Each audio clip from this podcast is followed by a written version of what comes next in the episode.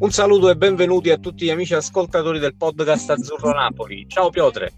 Ciao Matador, buongiorno a te e buongiorno a voi amici ascoltatori, tifosi del Napoli, che insomma finalmente possiamo iniziare a programmare la prossima stagione con l'ufficializzazione del nuovo allenatore. È stato confermato con un tweet presentato Luciano Spalletti. Aspettavamo tutti un nome diverso, un nome particolare, invece poi è arrivato il nome del quale si parlava già da febbraio per sostituire Gattuso, quindi tutto sommato un nome che su cui la società ha puntato forte già da febbraio.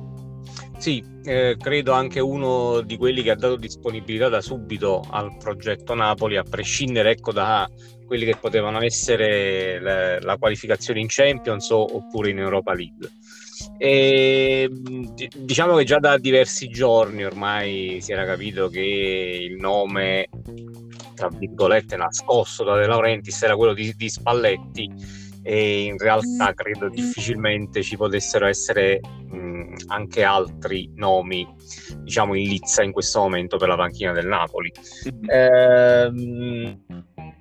Benvenuto a Spalletti, lo ha fatto il presidente, l'ha fatto la società con un tweet dei vari post sui vari social, lo facciamo anche noi e soprattutto diamogli il giusto benvenuto, nel senso lasciamolo lavorare bene, siamo davvero curiosi di vederlo all'opera con i primi allenamenti del Napoli, con il ritiro del Napoli e anche la sua impronta sul mercato.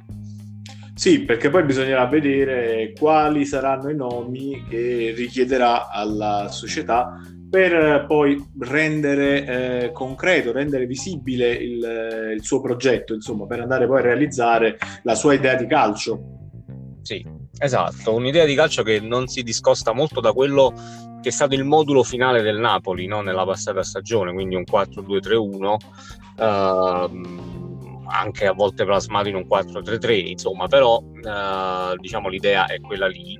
E dobbiamo dire comunque che a livello di curriculum, quello di Spalletti è un ottimo curriculum, ma ha diciamo sempre portato a termine quello che la società dove ha lavorato gli ha chiesto, quindi penso e spero che possa fare lo stesso anche a Napoli. È chiaro, dipenderà un po' anche dalle ambizioni che ha la società in questo momento. Dicevi giustamente, ha sempre portato a termine gli obiettivi che si era prefissato. Guardando la sua bacheca, il suo palmarès, non vediamo tantissimi titoli, però guardando quelle che erano le missioni, no, che gli venivano assegnate un po' all'inizio stagione, difficilmente ha toppato, diciamo così. Sì, anche perché voglio dire, all'Udinese ha fatto grandissime stagioni, portandolo anche alla qualificazione in Champions League.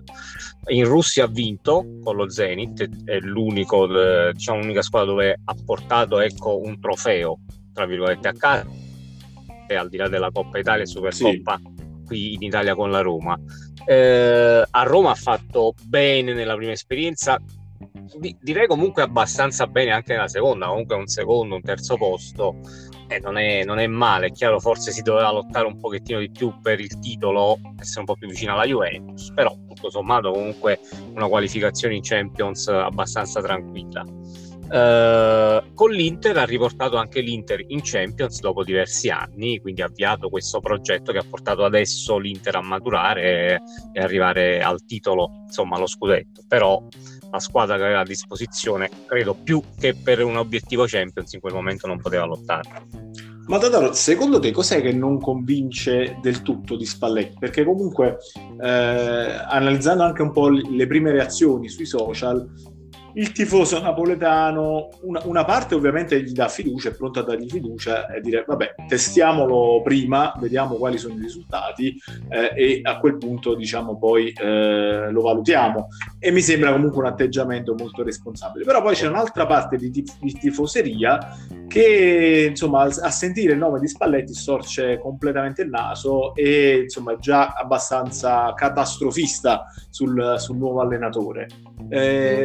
È un po' un effetto di depressione per la mancata qualificazione Champions, allora adesso c'è un po' di depressione generale nell'ambiente di noi tifosi del Napoli, o effettivamente ci sono dei motivi di preoccupazione poi che toccano Spalletti e quindi turbano un po' l'animo dei tifosi?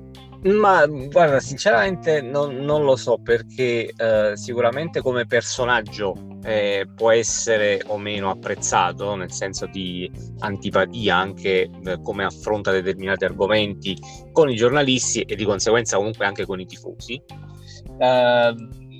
Credo che il problema principale sia stato quello di aver sognato, tra virgolette, altri nomi, che però, l'abbiamo detto anche noi nel nostro piccolo, erano nomi possibili nel momento in cui la squadra si qualificava in Champions League. Con la qualificazione Europa League è chiaro che un Allegri, per esempio, che era il nome, no, un pochettino più importante che si era fatto nel Napoli, non viene a Napoli a giocarsi in Europa League, è molto difficile ovviamente, poi con la possibilità, ecco, di andare e tornare alla Juventus o di andare al Real Madrid, all'Inter, insomma alle varie squadre dove il tecnico si era liberato. Oltretutto poi a vedere poi anche quale sarebbe stato il budget mercato a disposizione di questo allenatore, diciamo top, va? Come, ecco, sembra brutto dire che Spalletti non lo sia, perché per il curriculum che ha sicuramente è uno dei più esperti in Serie A. Però ecco, rispetto ovviamente ad Allegri, ad Antonio Conte, altri nomi di questo tipo, forse qualcosina in meno ce l'ha.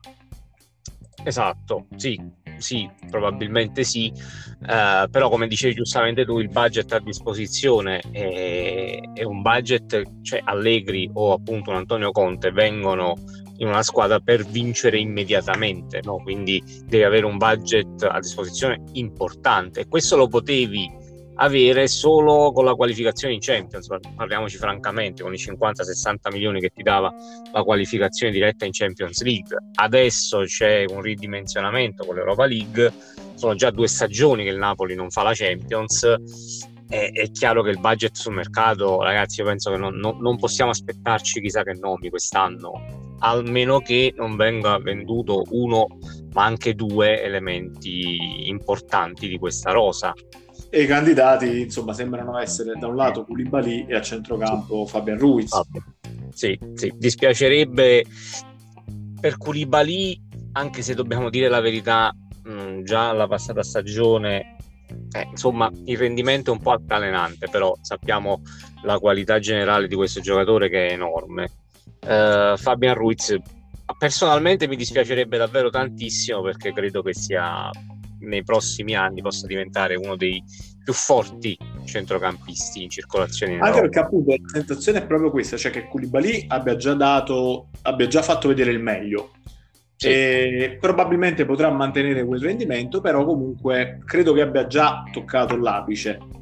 Fabian l'apice non l'ha ancora raggiunto, e quindi probabilmente chissà cosa perderemmo cedendolo già quest'anno. È anche vero però che, l'abbiamo detto tante volte, quando arrivano offerte importanti per determinati calciatori e c'è la volontà di questi calciatori di andare via, di cambiare aria, abbiamo visto che è controproducente trattenerli contro voglia. Ti faccio un nome su tutti, che è quello di Allan.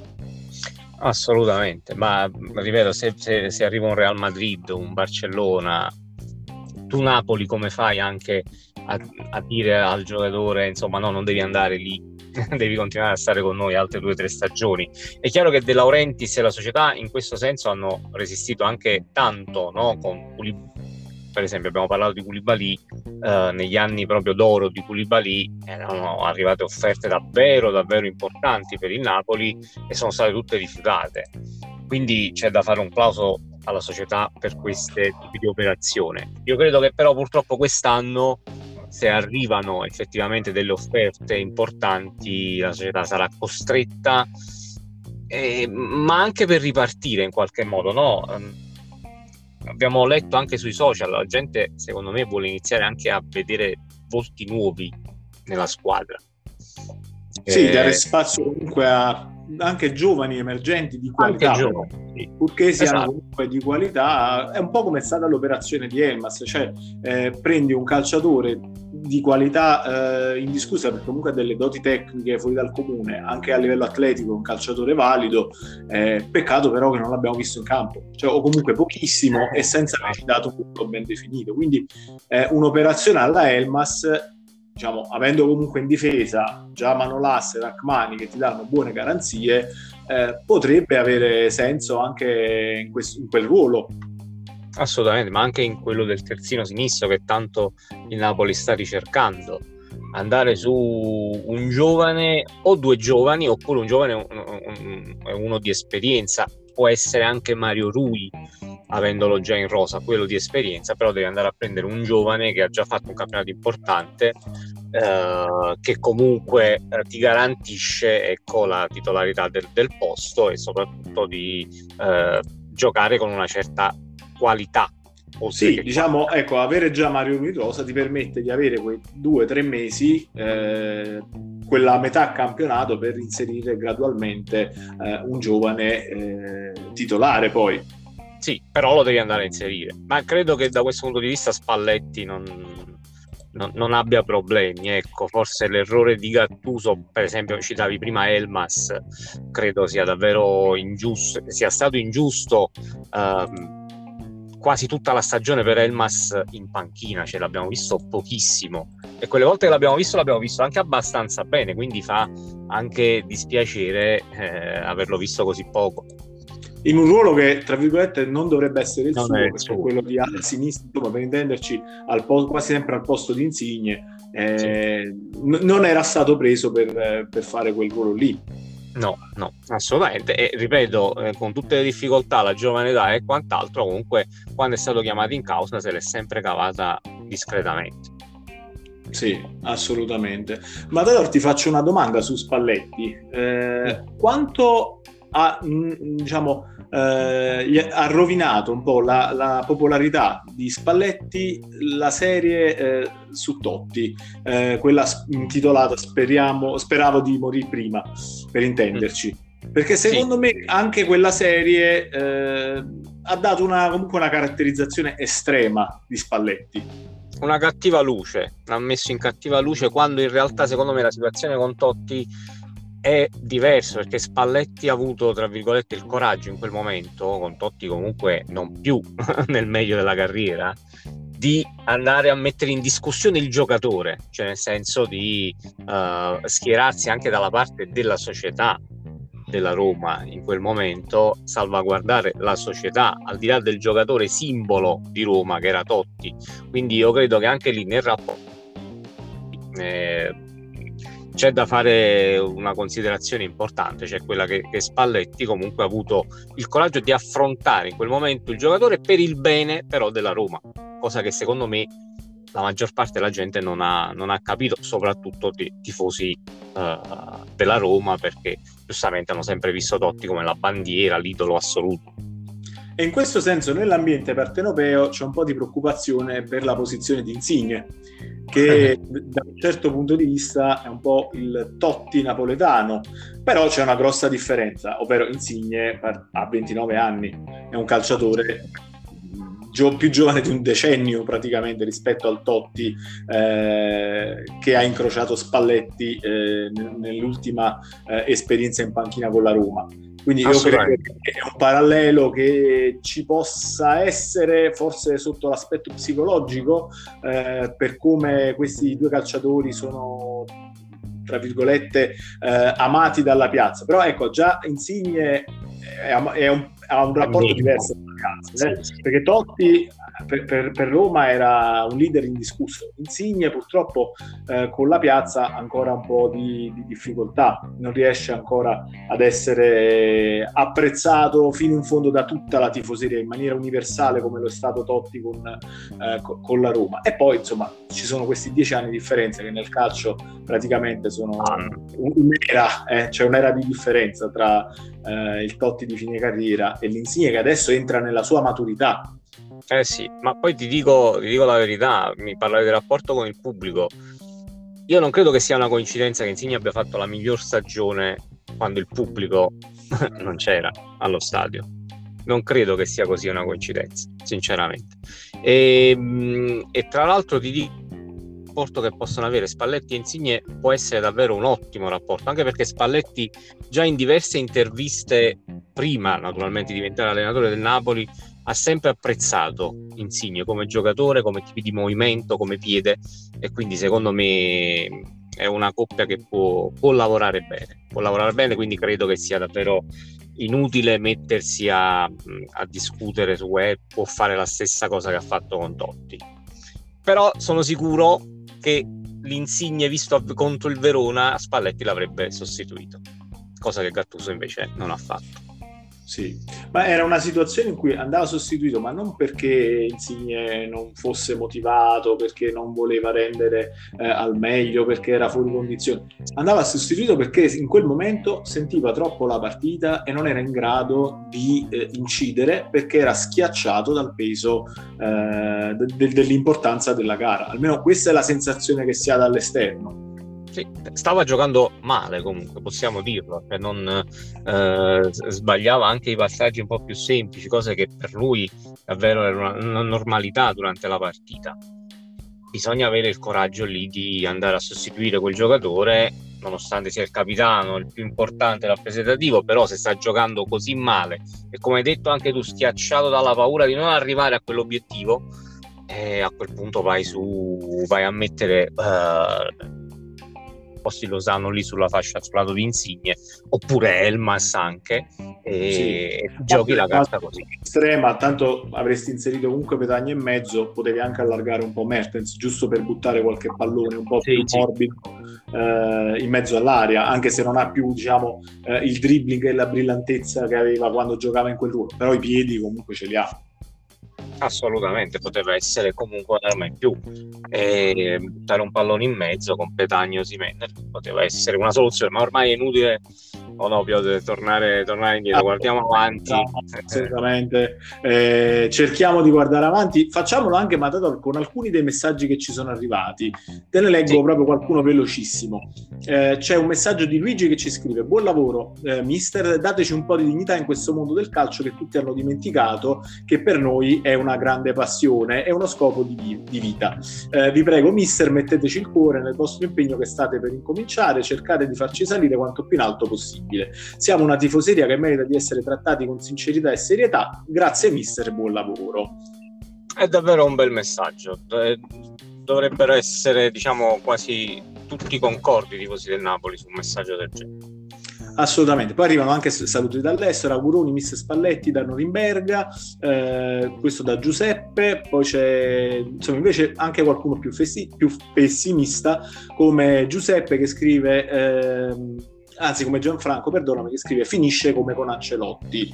Quindi insomma siamo anche un po' traumatizzati, no, da quello che è successo negli ultimi anni, però non è detto che debba necessariamente andare a finire così. Sicuramente, ecco, le ultime due stagioni, se non sono da cancellare, per la Coppa Italia probabilmente, ma poi per il resto c'è poco da salvare, credo. Sì, soprattutto nell'ultima purtroppo gli obiettivi sono stati falliti tutti, però davvero non possiamo dirlo già a prescindere. Io credo che la tifoseria debba fare un grande atto d'amore in questo momento verso la squadra, cioè verso il nome del Napoli, e accogliere a braccia aperte questo mister che comunque, ripetiamo, il suo l'ha sempre fatto. Quindi davvero dire già adesso fa la fine di Ancelotti è sbagliato, secondo me. Poi sembra, insomma, doveroso ricordare anche che questo scetticismo serpeggiava anche quando ci fu l'arrivo di Sarri a Napoli. Forse anche peggiore lì con Sarri, perché poi aveva anche Spalletti un po' si conosce. Sarri era davvero dopo Benitez, proprio, insomma, un salto nel vuoto sembrava. Sì, esatto, esattamente. Speriamo, insomma, abbiamo visto come è andata poi a finire, quindi. Poi Matador, c'è anche un po' di scaramanzia, no? Quando il Napoli punta sugli allenatori toscani ultimamente, insomma, non sbaglia, perché ti cito appunto, ecco, Sarri, vabbè, poi comunque Mazzarri, che ha comunque scritto pagine importanti. Stavolta il nuovo toscano è Spalletti, quindi ecco, chissà che la Toscana non possa che portare bene poi anche al Napoli. Sono due regioni meravigliose, quindi e poi sono, diciamo, ecco, una caratteristica dei toscani è che spesso sono schietti e sinceri, ti dicono le cose in faccia, quindi io credo che a Napoli ci sia bisogno anche di questo, soprattutto poi nei confronti anche dei giornalisti e della stampa. Noi siamo tifosi, quindi noi ci chiamiamo fuori, però anche i tifosi hanno bisogno di schiettezza, e quest'anno col silenzio stampa di schiettezza praticamente non ce n'è proprio mai stata, quindi noi apprezzeremmo la schiettezza di un tecnico che si presenta in conferenza stampa come fa solitamente Spalletti. È un po' prolisso nelle sue conferenze, però quantomeno esprime i suoi concetti di gioco e risponde come dire, tono su tono alle domande della stampa, e credo sia uno dei motivi per cui poi De Laurentiis abbia scelto anche questo tipo di allenatore, perché è in grado di tenere testa alla stampa partenopea. Esatto, stiamo partendo bene anche nazionale, ed è in grado di tenere testa secondo me anche all'ambiente, che è un ambiente difficile, e lui in ambienti difficili ci ha lavorato già, quindi davvero massima fiducia. Ora è il momento di dare massima fiducia al mister, vedere come lavora, vedere i primi risultati in campionato, in Europa, e poi possiamo iniziare a dire qualcosina anche a livello critico, però partire già adesso con questa sfiducia mi sembra davvero inutile e non fruttuosa per il Napoli. Assolutamente, ripeto, ci sono commenti un po' di tutti i tipi, no? Su un fronte e sull'altro. Qualcuno ci scrive come Francesco, ottimo allenatore e comunicatore, era quello proprio che dicevamo in questo momento. Per quanto riguarda invece Rino, un po' più scettico, dice: che disastro Spalletti, non trasmette energia, insomma secondo lui non arriva al panettone. Diciamo un po' di scetticismo, come dire, a priori, che francamente troviamo, come dire, troppo spinto. Però io momento più prudente, lo valuterei dopo, perché poi non è detto che magari Rino c'ha più intuito di noi e poi andrà a finire veramente così, non lo sappiamo, però aspettiamo un attimo. Non lo so, però io vorrei che questi tifosi che giustamente comunque criticano argomentassero anche perché è un disastro Spalletti, capito? Questo mi piacerebbe.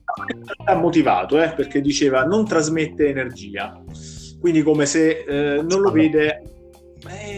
Non lo so, va bene, ok. No, per carità, non voglio entrare in merito, poi ovviamente c'è anche una questione di pelle in questi casi, perché Luca ci scrive: non mi è simpatico, forza Napoli sempre. Okay, quello ci sta, non è simpatico. Poi ripeto, sarà compito di Spalletti quello di guadagnarsi la simpatia dei tifosi azzurri, e su questo insomma ci può anche essere. Ci scrive ancora Ciro: non sono un estimatore di Spalletti, ma voglio ricordare a chi non gli piace che il Napoli senza di lui ha già subito 2 ammutinamenti dai nostri cari beniamini, dai calciatori, quindi rifacendosi appunto all'epoca di Ancelotti, e probabilmente lui vede come ammutinamento anche l'ultima di campionato col Verona. Spalletti almeno ha gli attributi per mandare qualche calciatore in tribuna. Assolutamente, di questo sono convinto, e secondo me De Laurentiis ha puntato forte su di lui anche e soprattutto per questo tipo di caratteristica, di carattere. Sulla stessa linea d'onda anche Vito, che ci scrive: sicuramente è un allenatore che non guarda in faccia a nessuno, Totti e Icardi ne sanno qualcosa, benvenuto Spalletti, proprio alla napoletana, mostra a te dimostrare alla piazza napoletana quanto vali. Esatto, assolutamente d'accordo. No, sono, devo dire, molto, molto significativi questi messaggi che ci sono arrivati dai nostri amici che ci seguono, ci scrivono sui social, in particolare su Facebook. Vi ringraziamo veramente tutti, siete stati tantissimi a scriverci, e abbiamo condiviso insieme l'arrivo, l'ufficialità di Spalletti come nuovo allenatore del Napoli. Quindi io direi per oggi Matador, noi ci fermiamo qui, attendiamo poi le prossime notizie dei prossimi giorni, le convocazioni anche di Mancini nazionali. Ieri Politano si è messo in luce con una grandissima prova, ovviamente l'avversario era di quelli più abbordabili, però ha dimostrato di essere in condizione di tenerci tanto a questa ipotetica convocazione, anche se Mancini poi a fine gara ha detto, insomma, il dato è quasi praticamente tratto, quest'ultima amichevole cambia poco. Io credo, e l'abbiamo già detto, che Politano debba essere nella rosa dell'Italia per i prossimi europei. Speriamo, perché sarebbe davvero ingiusto. Chiudo sempre su questo discorso di Politano. Inizialmente molti storcevano il naso per Bernardeschi, perché comunque in campionato ha giocato veramente poco, però abbiamo visto che comunque per Mancini è una pedina importante, perché gli permette di cambiare alcune soluzioni di gioco a partita in corso. Credo che però ci siano altri calciatori che magari in questo momento incidano meno. Ieri per esempio, ti faccio un nome, Grifo non è che abbia brillato più di tanto. Sì, no, ma infatti il discorso Bernardeschi è molto particolare. Io onestamente non so come possa giocare in nazionale, però se a Mancini gli vede determinate caratteristiche che possono tornare utili, fidiamoci anche lì di Mancini e speriamo di fare un dignitoso europeo. Beh, diciamo, ecco, partiamo da nazionale che ha saltato gli ultimi mondiali e che comunque praticamente agli europei sì, recentemente aveva fatto bene, ma l'ultima buona prova ormai risale almeno, se non erro, 5 anni fa, quindi bisogna, ecco, conquistarsi ogni partita con tanto sudore e tanta fatica, quindi vedremo poi se gli azzurri saranno in grado di fare un buon percorso. Noi ce l'auguriamo. Sappiamo che a Napoli un po' il discorso nazionale non sempre, ecco, riscalda il cuore dei tifosi come lo riscalda ovviamente le vicende del Napoli, però ecco, in questo periodo in cui il campionato è fermo è sempre piacevole buttare un occhio anche ai calciatori del Napoli impegnati internazionali, quindi ben venga un po' di calcio estivo con questi europei. Assolutamente, è chiaro che non riscalda come il Napoli, però quest'anno, almeno a differenza, insomma, delle passate stagioni, c'è tanta varietà in nazionale, quindi è giusto, secondo me, davvero stringersi intorno a questa nazionale e fare il tifo per loro. È veramente una nazionale, non è una succursale del Milan come lo era all'epoca di Sacchi o della Juve come lo è stato poi successivamente negli anni, quindi è una squadra rappresentativa un po' delle più belle realtà del campionato, quindi fa veramente piacere seguirla. Poi comunque, diciamo la verità, Mancini è reduce da una serie di risultati che promettono bene. Ovviamente ci sono nazionali più attrezzate davanti all'Italia, ma vediamo cosa ne verrà fuori. Assolutamente. Va bene, Piotr, io ti saluto, un abbraccio a tutti gli amici ascoltatori e sempre Forza Napoli e benvenuto ancora una volta a Luciano Spalletti, nuovo tecnico azzurro. Ciao amici, Forza Napoli, ciao Matador.